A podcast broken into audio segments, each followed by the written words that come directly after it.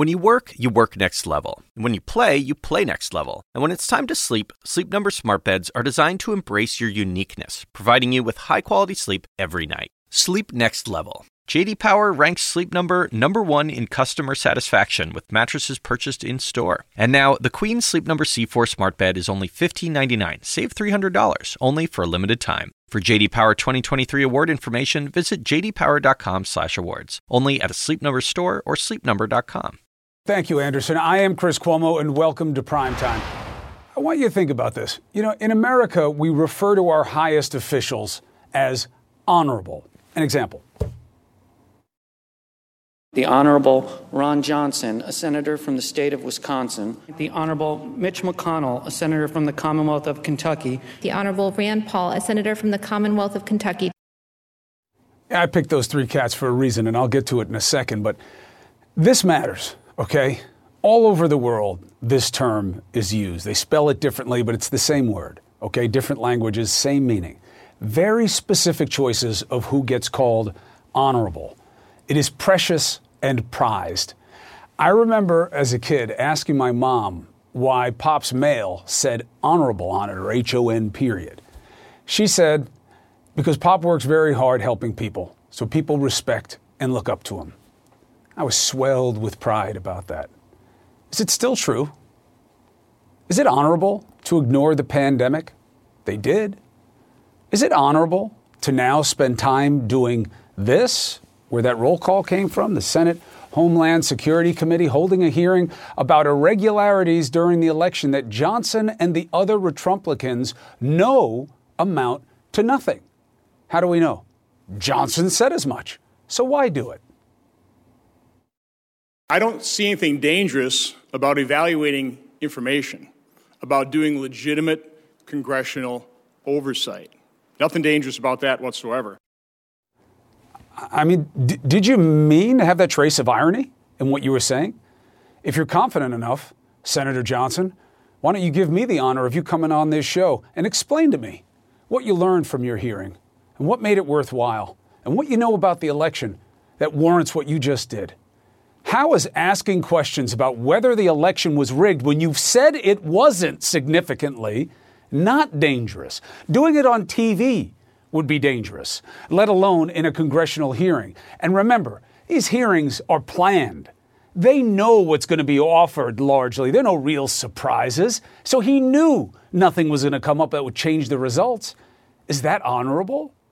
Is this honorable? The fraud happened. The election, in many ways, was stolen. In many ways, was stolen, but none that you can articulate with any proof anything beyond the logic that's as twisted as your hair. And while they do this, what are they not doing? No hearing about Russia's suspected hacking of our Homeland Security Department. You know, that's the committee, that is, the Homeland Security Committee. Russia reportedly, according to intel sources, hacked that agency and other federal agencies like never before. Is it honorable to avoid that in lieu of something you know the answer to already? Is that worthy of respect? And of course, they're merely seconding the efforts of the most honorable, Mitch McConnell. McConnell holding up relief for months until companies getting a pass from sick workers was made as much an emergency as hungry kids. Christmas is nine damnable days away. Where is your honor? How can we call you honorable when we now know the reason you're making a deal right now, if it happens after months, is not because of your recognition of the needy, but of your political needs? My proof. CNN has learned on a call with other Republicans, McConnell said, time to make a deal. No relief is hurting our candidates in the Georgia Senate runoff. Because that's the right reason to do it, right? No honor and they know it. Isn't that sad? Not only did they stall relief for no reason, but they did it for bad reason. And in fact, they may well have had bad intentions all along. What's my proof? We now know a former top Trump appointee repeatedly urged other top health officials to adopt a herd immunity strategy. That would mean intentionally allowing millions to be sickened by COVID. Here's a full screen quote. Put it up. Infants, kids, teens, young people, young adults, middle age with no conditions, etc., have zero to little risk. So we use them to develop herd immunity. We want them infected. Really? Because none of them died, right? They didn't get sick in a horrible way. There are no long lasting, long haul effects just all over this country in ways we're just barely starting to understand. But here's the troubling, or troubling, here's the more troubling aspect. If that's what they wanted, is that the reason behind what they did?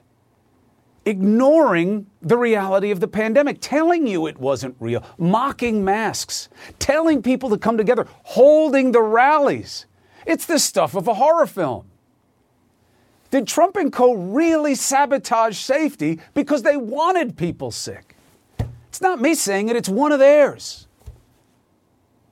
Boy, it sure does explain the reaction that Trump had. Do you remember the shockingly cold reaction he had to the new death toll at the time. Remember this? A thousand Americans are dying a day. They are dying. That's true. And you ha- it is what it is. You know, at the time, I was like, he's going to correct that, right? Why would he? Why, why? He didn't want to have empathy. He wasn't just incompetent, he was okay with letting people die in some kind of Darwinian perversion. It is what it is, meaning it's part of a means to an end. People die, others won't. Not going to be me. Is that why the Honorable Mike Pence wrote in June that there isn't a second wave? That we're far better off than the media reported? He knew, he had to know it was BS at the time. Just because you have a straight face doesn't mean that you're telling it tra- straight. And he wasn't. But why? Was he actually baiting you to be part of a bad result? Did he really want you to get sick? We know he was wrong. Everybody knows it was wrong. But was it intentional? The exponential growth he denied, more than 306,000 precious lives, they deserve honor. And yet, after doing all of these dishonorable things, the real proof of their perfidy is that with knowledge of how badly they served or disserved, they celebrate. Allow me to give you the opportunity to thank the most pro life president in American history. In this administration, it's always been about life. And that's been evident in the last year as our nation has passed through this challenging time of a global pandemic. An administration that has counted the lives of every one of our citizens precious and important. Life is winning is the banner behind him. He talks about the pandemic, doesn't talk about the lives lost. How is life winning when we've lost more lives to this medical crisis than at any other point in modern history? What the hell are you talking about? Where is your honor? Every life counts until they're born, sick, hungry. Then you lie about it and say maybe it's better if they get sick. That's what your old guy is saying. You actually want us to believe that you care about life when you do nothing to sustain it? Remember, to the last moment, Trump and co were telling you the pandemic wasn't real. Listen. COVID, COVID, COVID, COVID, COVID, COVID, COVID, COVID, COVID, COVID. By the way, on November 4th, you won't hear about it anymore. I'm not angry. I'm not even outraged. I don't like that the information and reporting has confirmed my and many and your worst suspicions of the lack of honor that is motivating all of this.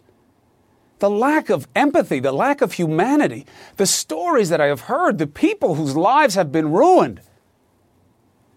And your response out there in Trump land is, well, you shouldn't have let us have to stay home. It's the only thing that saved you. And they knew it and wanted you to get sick. They had a different strategy. Your dear leaders, those you honor, they wanted you to get sick.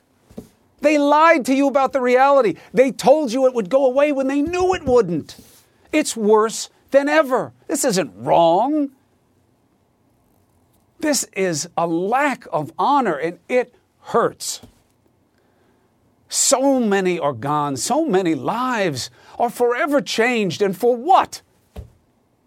Some seats?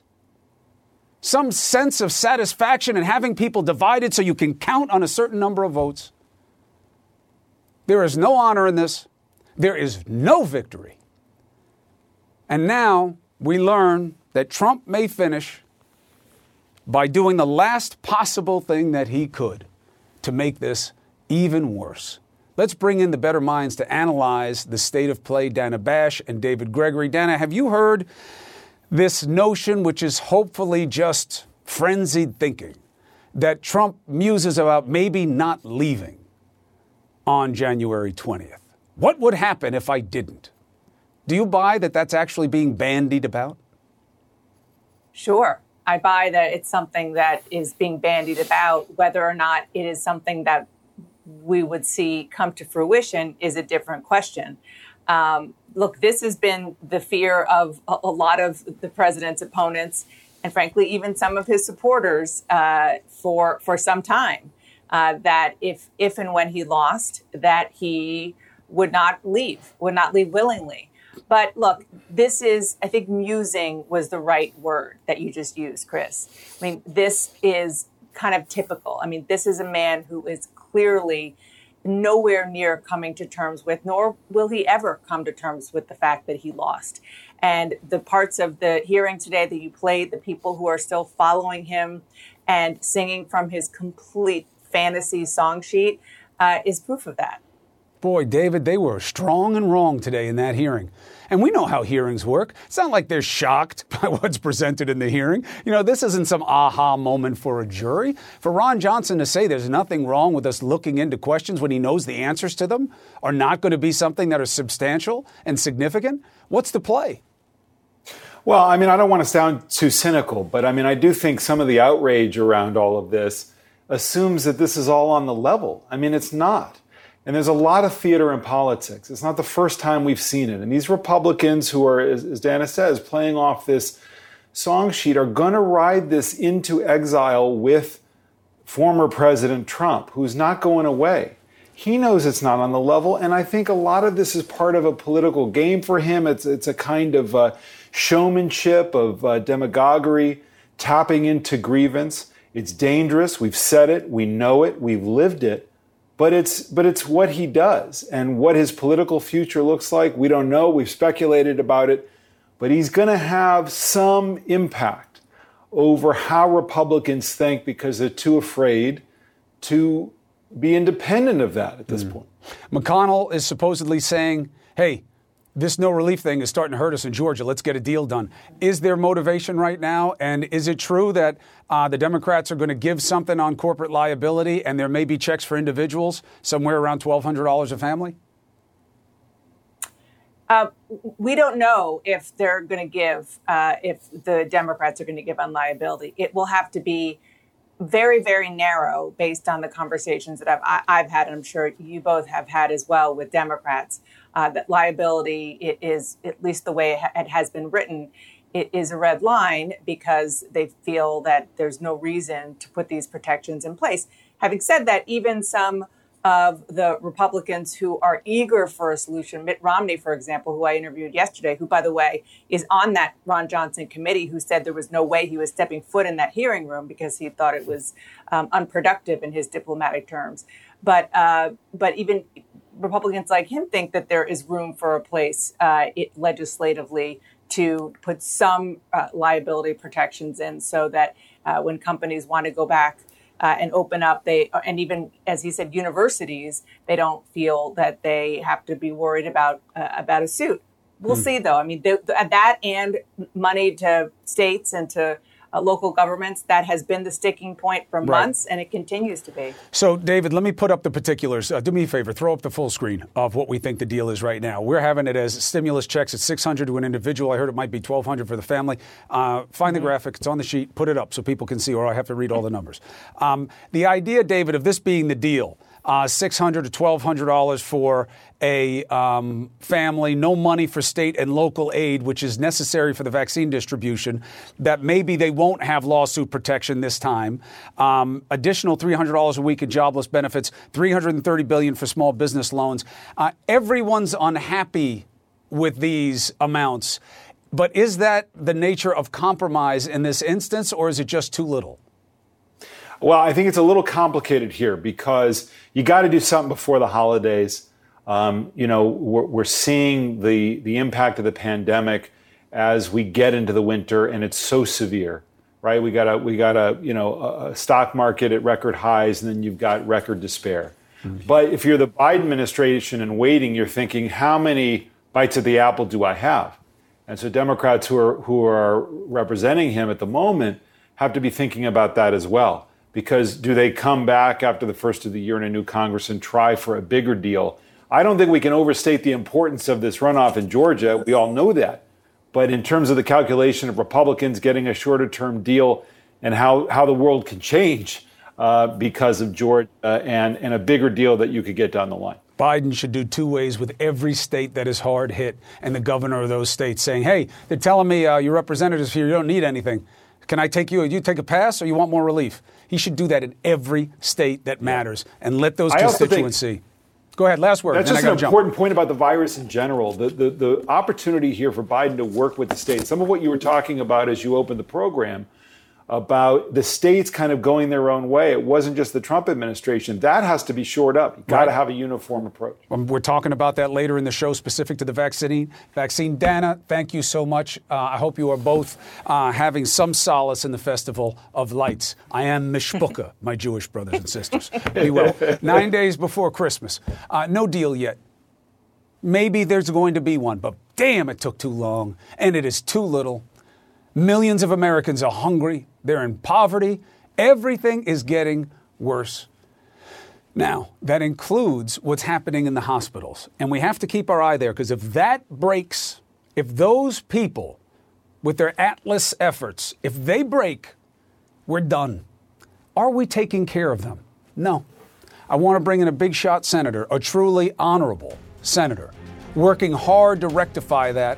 And we have somebody here who lived the pain of the need of the people who are keeping us alive. Something that really should be in the bill. And I look forward to this advocacy next.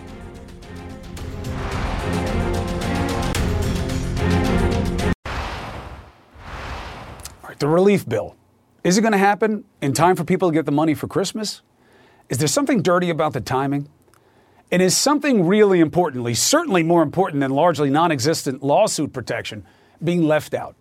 Senator Tim Kaine here is, uh, is here to help answer those questions, and a very special guest is with him, Jennifer Feist. Now, I know Jennifer Feist because I introduced you to her sister, Dr. Lorna Breen. She represented everything excellent about being a healer. By all accounts, she was a star. Personally, as a friend, as a family member, as an athlete, and of course, as a clinician. She was in the trenches of a New York City ER, keeping people alive in a pandemic. Grueling hours, surrounded by death, while recovering herself from COVID, and like so many of our first responders, unsupported. Out of nowhere, the anxiety, the stress, the toll took her. She was gone by suicide in April. Made no sense because we're not prepared for it. We're not prepared to help the people who are strong in a moment's notice. And so, Lorna Breen's family and a bunch of friends and like minded individuals are fighting today to get protection for other first responders. And we will discuss that. And Jennifer, thank you for being with us today. And Senator, thank you for fighting uh, for this cause. Uh, let's work our way to what will happen with it. One, do you believe you get a bill? Is there any way that you could get this done in a way that any families would get money for Christmas? Chris, I, th- I think we're going to. I, I started to feel confident, maybe just in the last day or so, that we're going to get a bill that will help the unemployed, uh, that will help families, help small businesses, put money into the vaccination program, and likely now in the last 24 hours or so, uh, provide uh, stimulus ch- checks to low and moderate income people at a time when they desperately, desperately need it. In time for Christmas or no? That's too fast to process it. Well, I, th- I think we're going to likely pass the bill by Friday, so December 18th. The, the process of getting the checks out will be a challenge. But the good news is millions of people were going to lose unemployment benefits the day after Christmas. Right. That's not going to happen. and folks who are, you know, at the very, very edge facing eviction at the end of the month or food insecure will know that help is on the way. And I think we'll do that by Friday. I'm making an executive decision. Forget about the timing. If it happens, it happens. Jennifer, um, what did you learn when you took something that is a no brainer of an idea, uh, as your sister was heralded as a hero and that we have to help people like her, when you tried to get that into a fix in Congress? What did you learn? Huh. Uh, interesting question, Chris. Um, I actually have, first of all, let me say thank you for having us. I have a degree in political science and I'm a lawyer, and I learned that uh, laws don't work the way that I thought they did. It's, it's certainly a lot of work. We are so incredibly grateful to Senator Kaine for supporting this, for proposing this legislation um, from Virginia. And uh, we've gotten just a ton of bipartisan support for this bill because we believe that uh, providing support to our healthcare providers is our duty, just as they have supported us through this pandemic. It's been crushing to this community. They need our support. They need our, you know, our belief, and um, they need it now. Hmm. And you know now, as you're digging into it, um, that is actually a community uh, the doctors and staff, they are prone to neglecting their own mental health uh, more than other groups because they're so focused and they suffer from the stigma. Uh, that well, you can't be a great healer and strong enough to help everybody else if you have a problem yourself. So, what would this do, and why must it happen? Well, uh, we believe that it's just a great way to start. Um, these people are have been working in the front lines for nine months now. Not just doctors, nurses, PAs, everybody, uh, all the healthcare providers on the front lines. This would uh, provide um, awareness campaigns, education, um, support for mental health you know, we know that uh, physicians and nurses in particular are self reporting rates of burnout in excess of 50% right now. Uh, we hear from everybody, people every day. Every day we hear from people on the front lines saying, you know, this is crushing, this is devastating. Uh, what we also know is studies have shown, and of course we learned this from the military, the real mental health uh, toll and the real stress start to show, the cracks really start to show uh, when the crisis begins to end. So this is why we need it now. What do you think, Senator? What's the chance it finds its way into the bill? We're, we're fighting very, very hard to get this in the bill. And, you know, Lorna Breen, just an amazing, amazing person who, in the maelstrom of the first weeks of this unprecedented crisis in New York, just said, all I want to do is help people. And I just, I don't think I can. I mean, she was just avalanched with the scale of suffering. You know, Chris, one thing I'll say that I've come to learn over the course of this is we casually say, sincerely, that our healthcare providers are heroes, but heroes tends to put people up on a pedestal a little bit. And it may even make it harder. They are heroes, but I think healers might even be a more honorific title than heroes. And we shouldn't put them on a pedestal where it's hard to seek help. So we're working very hard to get this bill connected to the end of the year COVID and appropriations bill. It will provide, you know, funding for training, best evidence searches to find the things that can help our healers stay safe. Uh, a national commission to really look at these strategies and then put them out into the hospitals, medical schools, nursing programs all across the country. Um, somebody used to tell me when the when the thing is right, the time is right.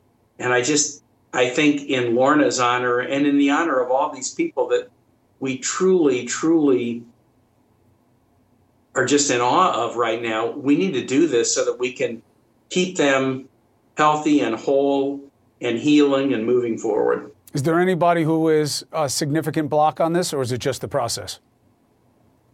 You know, Chris, that's a great question. It's just the process. We've got bipartisan support. My two lead co-sponsors, actually, out of Rhode Island, Bill Cassidy, Republican doctor in Louisiana, Todd Young, Republican from Indiana. We've got the American Medical Association, American Hospital Association, emergency room physicians. A lot of the interest groups that have weighed in have weighed in because Jennifer and her husband Corey have done such a good job making the case. So it's sort of like when you're making sausage and you're trying to get everything in, uh, can you get it in at the last moment, especially when normally you put bills in at year end that have been through committee processes. Committees haven't been meeting the way they have, you know, because of COVID. But I think this, if, if we're going to focus on the going forward challenge, the, the backward looking challenge has been grim and horrific, but we've got a going forward challenge.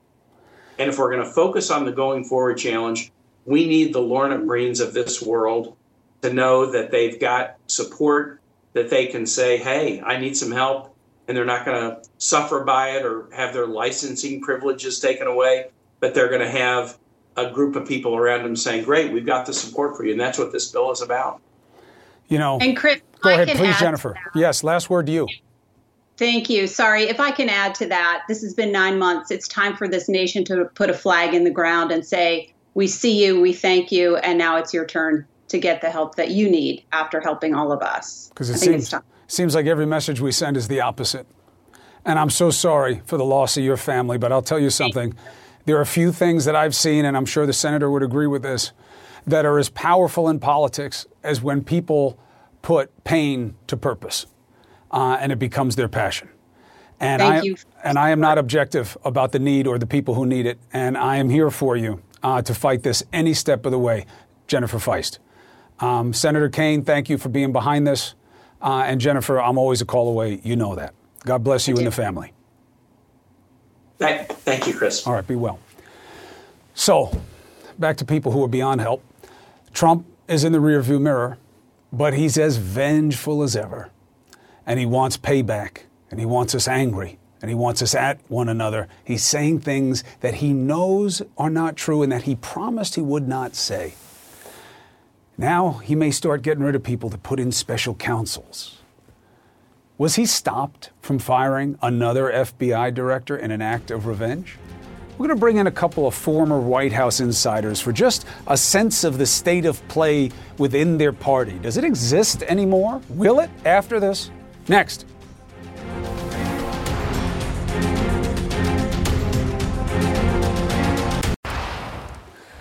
All right. Forget the intro. Let's bring in two men who have worked for this president and talk about the state of play. We got Anthony Scaramucci and we have Jim Schultz. Gentlemen, uh, thank you both. Uh, Schultz, let me start with you about uh, this idea of Trump trying to get rid of people to make things happen that he wants before he gets out, and they're not good things. I don't even know if they're legally sound. What are your concerns uh, as a legit Republican about Trump trying to get rid of the head of the FBI or move somebody else out of DOJ and bring in somebody who will appoint special counsels and the like? Look, we have a real short window here left, and and uh, uh, you know within a month or so left, and there's no no reason to be shuffling the decks at this point in time, both from a continuity of government perspective and making sure kind of the government runs correctly and a, and a, and a transition takes place that makes sense. To, to, to dismiss the FBI director, it, we've heard reports the White House counsel's office push back against that. If that's true, that's the right thing to do. They should be pushing it back against that. There's no reason to be letting the FBI director go at this point in time. What's the message to the president if he wants to spend the rest of his time doing this, Jimmy? I, I just I, I, say to the president, you know, it, it's time to start thinking about legacy. It's time to start thinking about what he can do between now and the end of the year in the Middle East and other places where he has pretty good stories to tell, and focus on that and less less focus on personnel. Yeah, and what the hell? You might as well do something about the pandemic uh, before you leave. Th- that too. That'd Chris, be nice. I, I get yeah, that, too. too. I mean, we that, he's going to have to he's going to have to sign a bill, but that's largely getting debated in Congress at this point. And they're moving they're moving along with Well, the. but, you know, the All I'm saying, out. Jimmy, nobody was going to die if we did or didn't build a wall, and it was his obsession every day. He could throw that in until the end. Maybe he'll change a couple of minds. Anthony, instead, a big reason that we're not seeing that kind of urgency is that nobody's telling him to have that kind of urgency. You saw that with Ron Johnson today. He gets all upset because he doesn't like people saying he's pushing propaganda. How are they wrong? What came out of that hearing today that changed the feeling that there's nothing significant to investigate?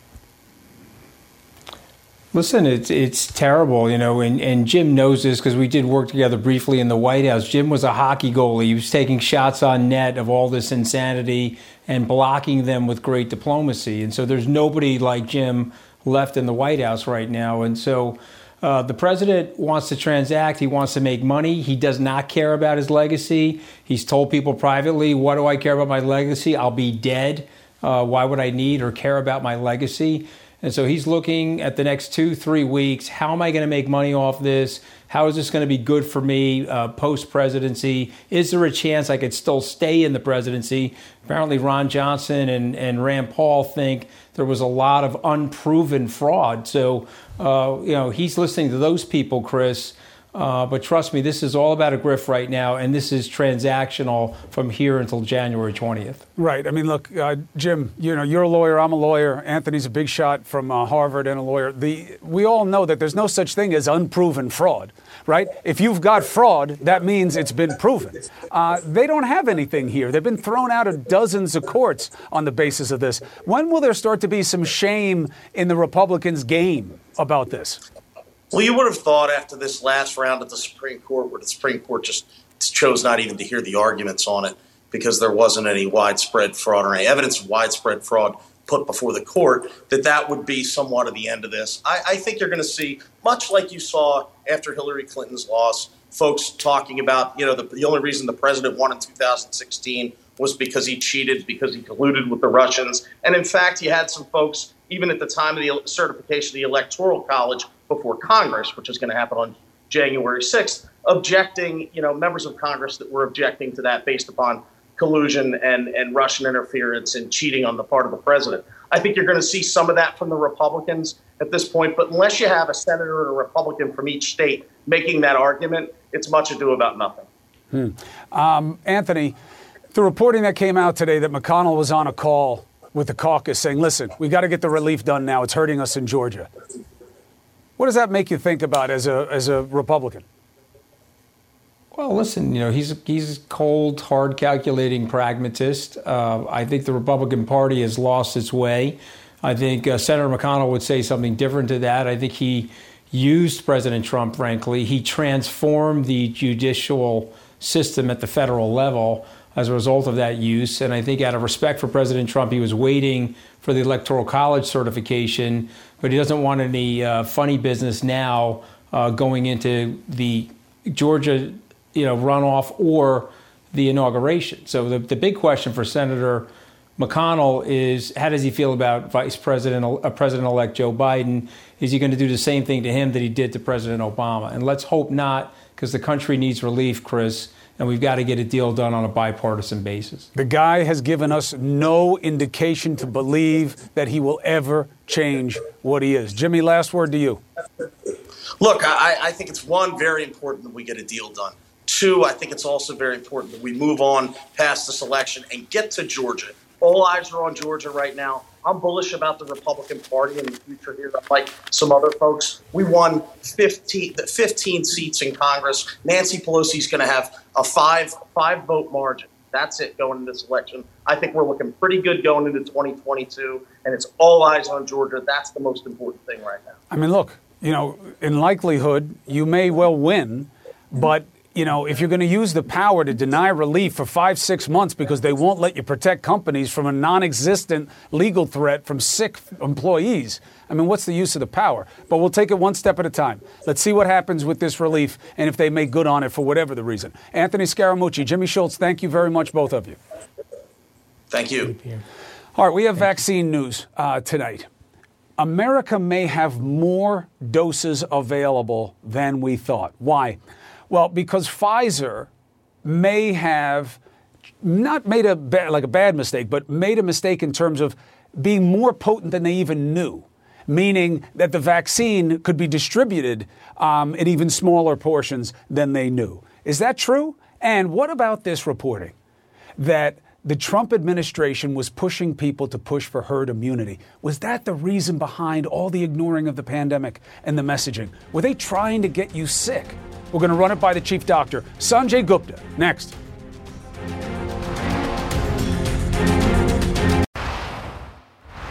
Senator Ted Cruz, the Honorable from Texas. I guarantee after November 4th, they won't even be talking about COVID anymore. Trump, it'll be gone. It's never been worse. They lied to you to play to advantage. And now we have an even more sinister reason they may have been doing it. But here's the reality, okay? The big three daily coronavirus records all shattered again tonight deaths, cases, hospitalizations. They're not numbers. They're people, their families, their job displacement, their economic pain, their hunger, their sadness, their mental health, their anxiety. The need for the vaccine is so urgent, but we will never get to the place where the vaccine can help us if we're not doing the right things until then. We'll lose too many people. There are nearly 3 million doses of Pfizer's vaccine doled out this week. Where and to who, I don't know. We're trying to track it. You know, I, there are people who know, they're just not being transparent. We'll get to that. It's only a sliver of what we need to cover just the first phase. The hope is that hospitals won't need to continue picking and choosing who gets it. When you pick winners and losers, it goes bad fast. As we await more doses, there are news tonight that some of the Pfizer vials may contain extra vaccine doses. Each vial usually contains five. Some pharmacists are finding they can get six, sometimes seven doses out of it, potentially expanding our supply by up to 40%. Let's discuss. Chief Doctor Sanjay Gupta, how's that happen? Well, you know, it's interesting, uh, Chris. So they have these vials. They're supposed to have five doses. It's a frozen liquid that comes in. When they get to the uh, to the uh, hospital, pharmacy, wherever it's going, uh, they they thaw it, and at that point, they then take some of the liquid out, a set amount, and they dilute it with saline and that's what's that's what you see in the syringes. That's what you see going into people's arms. That is the vaccine.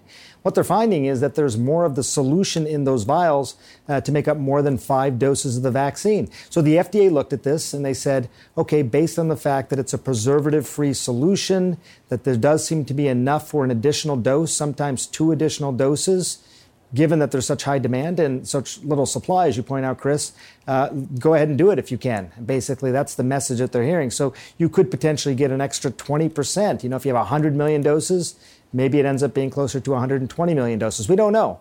But right now, the message is uh, it, it looks like a good strategy to try and get as many doses as you can out of these bottles. If it's more than five, then go for it. All right. So now the thing that's just killing me, breaking my heart, if it's true, and it sounds like it is is the reason that they were so quick to shut down pandemic messaging and be nonchalant about masks and encourage people to come together. Do you buy this information from this email that Congress got its hands on from the Trump administration HHS official that said, we want to do herd immunity? Um, the, the young, the strong, you know, they, that's who we're going to use. We'll get them all sick and we'll get herd immunity. We want them infected. Do you believe that they were sleeping on the messaging on purpose to do this? Would that explain why Pence would lie in June about the second wave not being real, while you know why Trump was nonchalant about death tolls because they wanted them to get us to herd immunity? Uh, you know, it's interesting, Chris. I think there's no question there were people that were advocating for herd immunity. How, how sort of uh, strategic they were and how consistent the message was. I mean, it was scattershot, you know, that, that's for sure. But I think there's no question that if you listen to what they say carefully, they were advocating for herd immunity. I looked at the emails. There was another line from it said, so the bottom line is if it's more infectiousness now, the issue is who cares? That's from uh, a, uh, an official at HHS. Scott Atlas, uh, he was advocating for herd immunity, Chris. He would always say that he wasn't. It was maddening, actually, because he was. He, that's a, the exact things that he was saying was an adv- ad- advocating for herd immunity, and so he would say that, and then whenever asked, he says, "Well, I'm not advocating for it." I mean, it, there, there was just no way to, to really get at it.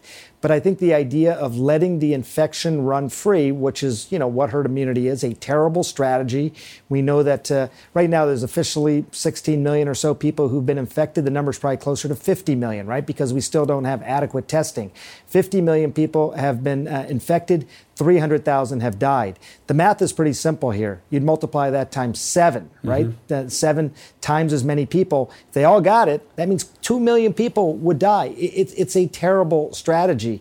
And yet I think that they were advocating for it. And, you know, I, I know that people sort of are, are dancing around this because they've always they've always denied that they were advocating for herd immunity. But what is it called, Chris, when all your policies, the, the, the kind of emails that you see from HHS, Scott Atlas, everything they say is let the infection run free, let people get exposed. That's herd immunity. That, I, so I think I think that was the strategy. It doesn't make sense if you want to preserve life. It does make sense if you want to preserve time and they wanted this to end as soon as possible to give them the best chance of winning again by having the economy recover. I know it's still a theory, but it's a lot more than axiomatic now with everything that we've learned. Sanjay Gupta, thank you very much. Appreciate you giving it to us straight. You got it, buddy. All right. Talk to you soon. All right, now this is good news. Squeezing extra doses out of the Pfizer vaccine. It's good. We need every one. We don't have enough, and we're not going to have enough for a long time. New tonight, the Iowa Department of Health says the state is not getting as much of the vaccine as it expected. They may be 30% short. On top of that, these warnings that Pfizer is running into supply issues for future shipments. Why? Are we doomed? No. This is going to be a hard road. There will be fits and starts. Challenges are just that. They're not automatic failure, they're opportunities. You'll either make something of them or not. Leadership, transparency, and the correction that is necessarily the fruit of accountability. We have to have them. We don't. And it's going to be a problem. In fact, it is. The Trump administration wants to say, it's not on us, you know, Pfizer, you know, we don't know what's going on with them. It is on them. And look, this isn't about pointing the finger at them, it's about pointing the way forward. We know Trump denied and therefore lied about access to 100 million more doses. They were offered to the government, they passed. As a result, we're now in a line that we could have led with Pfizer. Pfizer's got orders from all over the country, uh, all over the world, rather. The supply chain is maxed out. Why? Raw materials are needed. Okay, so now what? What's the fix? The Defense Production Act could really help. Why isn't it being used? Ownership by leadership is a big reason that it's not being used. They didn't want to do this. And I think this herd immunity thing may really have been what was shaping their nonchalance. Just let them get sick, let them die, it'll be over sooner. Now, also, Pfizer didn't take Operation Warp Speed money to develop their vaccine. Listen. They are more secretive with us about their manufacturing capacities, their needs. So we can't know they have a raw material problem until they tell us they have a raw material problem. So, look, it's a leadership issue that you don't have contact with the players, but they weren't part of Operation Warp Speed, so they don't have the same kind of intimacy with it. But at the end of the day, it's about cash. Why? Pfizer, unlike say Johnson and Johnson or AstraZeneca, they plan to profit off this vaccine. I'm not criticizing that, but it's relevant. Some estimates are that they may make like 19 billion on it. That kind of money necessitates transparency, right? Because if you're going to be moving that kind of money to a company, we got to know where and for what, okay? And also, it takes money to make money. We have billions tied up right now in this pathetic parody play by McConnell, helping companies and lawsuits or you can't help hunger for months months of inaction, haggling over amounts that never concerned McConnell when he allowed a tax cut that helped the top more than the bottom, and it wasn't paid for. But now in a pandemic, he's cost conscious. This is why we can only know with this vaccine what they show. We need to know how much they're buying, for how much money, where is it going, and to whom. And the reality is, and this is why we started this, this segment, we are largely in the dark. And that is by design as much as by dint of not knowing how to do this collectively. The CDC today launched a dashboard for tracking what's been shipped, but this is basically just a proxy for FedEx and UPS trucks. You know what I mean? This is just their information. So it's really up to states to make sure that it gets to the people who need it in the right places in a fair distribution. But will they? That's why we have to stay on this. And we will. Let me take a break.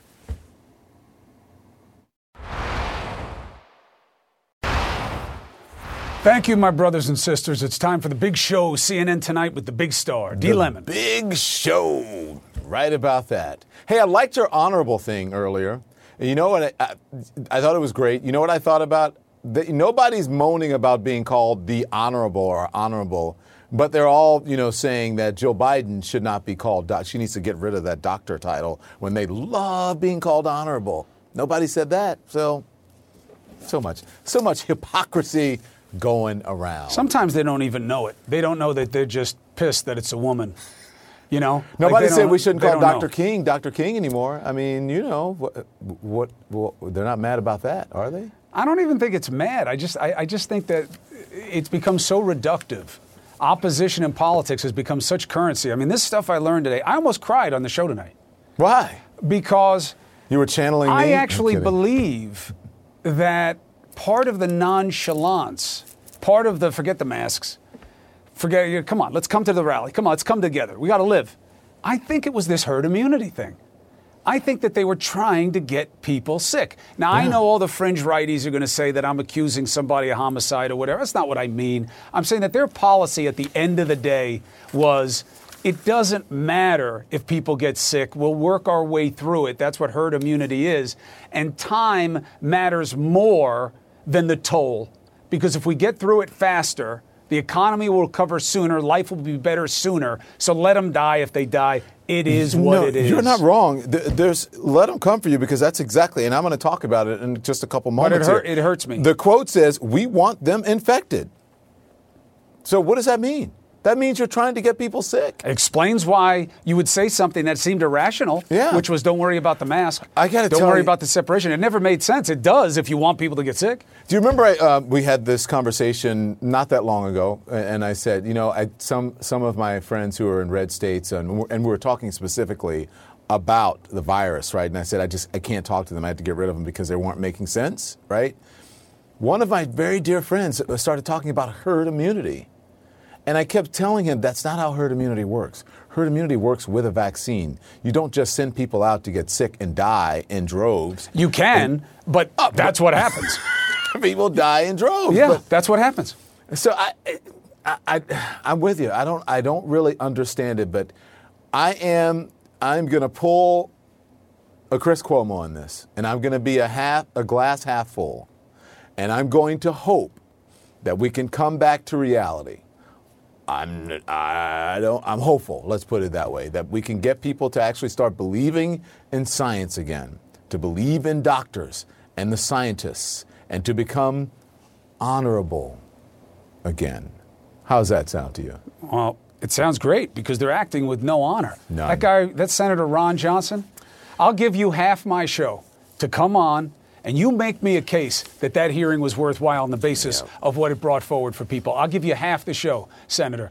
Uh, because you're just going to smile your way through and say, I don't know what's wrong with it. You know, that was a you know- grievance hearing. You, you That- know what's wrong. That was it. He wanted to, you know, just I, I can't believe you did this, Yeah. and he went angry, and it's Yeah. like it's not even worth watching. I, I didn't even watch it. It's it's ridiculous. You know what it was. Damelo. Give me it. Come on the show. I'd love to have the Yeah. conversation. You know how we felt. We, we feel differently about that. You like to challenge them. I don't like to give them the the airtime. I think don't you like got give to expose it because if anybody's got a chance of being open, yeah. when you see the flagrancy, you know, even someone a genius like Ted Cruz, I guarantee you they'll never talk about it again after the election. He's a liar and he knew it. No, you, knew you said genius, but in Ted yeah, I mean, look, the guy's got a crazy pedigree. Dershowitz says he's one of the smartest guys he ever taught at Harvard Law. Oh, okay. I'm just saying. There's a thin line. That's the song goes between love Yeah, and I hate, know what but it there's is. a thin Thanks. line between sweetheart and crazy. thank you, thank you, Chris. I shall see you soon. I love brother. you, D. Lemon. That I know. More than you know. You More are than you, know. you are honorable. Hey, listen, I got to tell you, be careful out there. The weather's bad here in New York. We're in the middle of a nor'easter, so on your way home, wherever you're going, wherever you, you're about to do, be safe. I'm going to okay? go push cars out of snowdrifts. Yeah, all right. Go help some folks. We all do things our own way, and since the way that each of us sleeps is unique, you need a bed that fits you just the right way. Sleep Number smart beds make your sleep experience as individual as you are, using cutting-edge technology to give you effortless, high-quality sleep every night. JD Power ranks Sleep Number number 1 in customer satisfaction with mattresses purchased in-store. And now, the Queen Sleep Number C4 smart bed is only $15.99, save $300 only for a limited time. For JD Power 2023 award information, visit jdpower.com/awards. Only at a Sleep Number store or sleepnumber.com.